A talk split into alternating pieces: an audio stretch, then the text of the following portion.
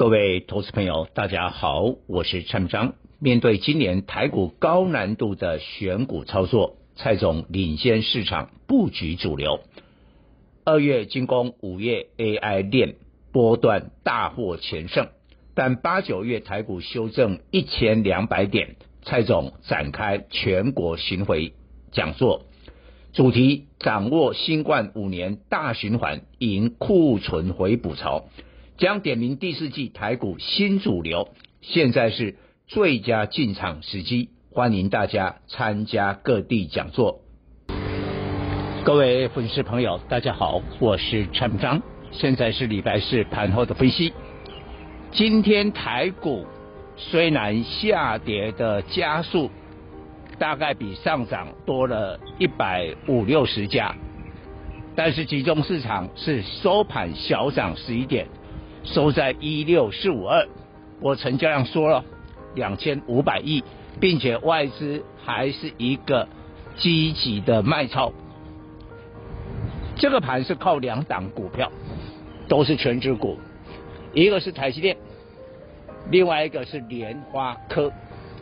那台积电下午的话说结果已经出来了，包括第三季不管是 E P S 超过了八块，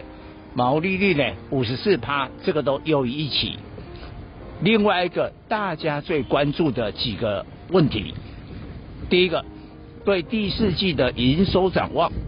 季增 百分之十一， 这个是远优于预期。第二个资本支出并没有如大家的预料是调降的，还是维持了今年维持了去年三百二十亿美金，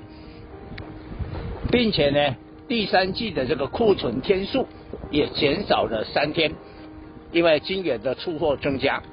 那过去三季呢 T S M C 它的库存天数是都增加的，所以引起了一些疑虑。那我的看法是这样，我认为台积电是全球最大的晶圆代工，它是一个平台，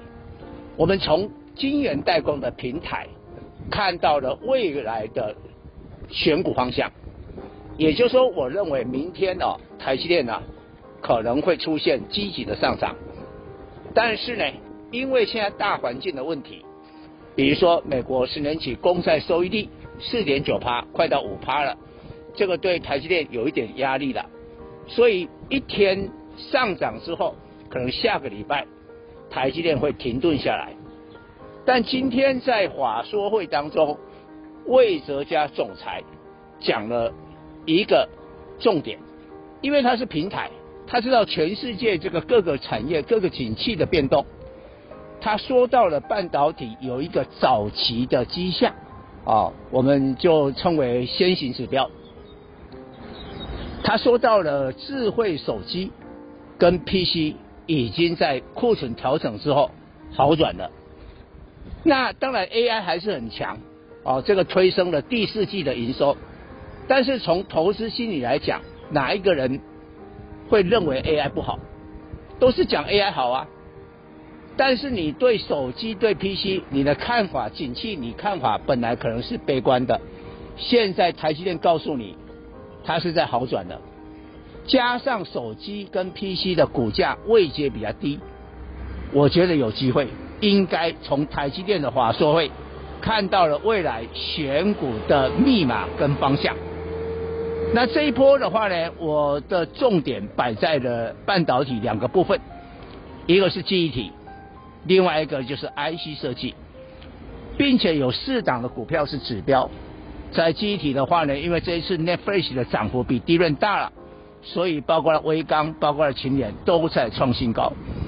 I C 设计的话跟手机，我昨天的专题还特别点名，除了联发科以外就是昇佳电子，做这个手手机里面光感测晶片的公司，请大家注意看哦，今天昇佳再创新高。那联发科的话呢，是因为前几天正乖离太大，所以做了一个整理，但整理之后守住了八百块、哦、今天呢收红了、哦、这个已经来到了接近这个八，在差不多八百三十块左右了。所以这四档的指标请我们的粉丝继续的追踪。以上报告。本公司与所推荐分析之个别有价证券无不当之财务利益关系。本节目资料仅供参考，投资人应独立判断、审慎评估并自负投资风险。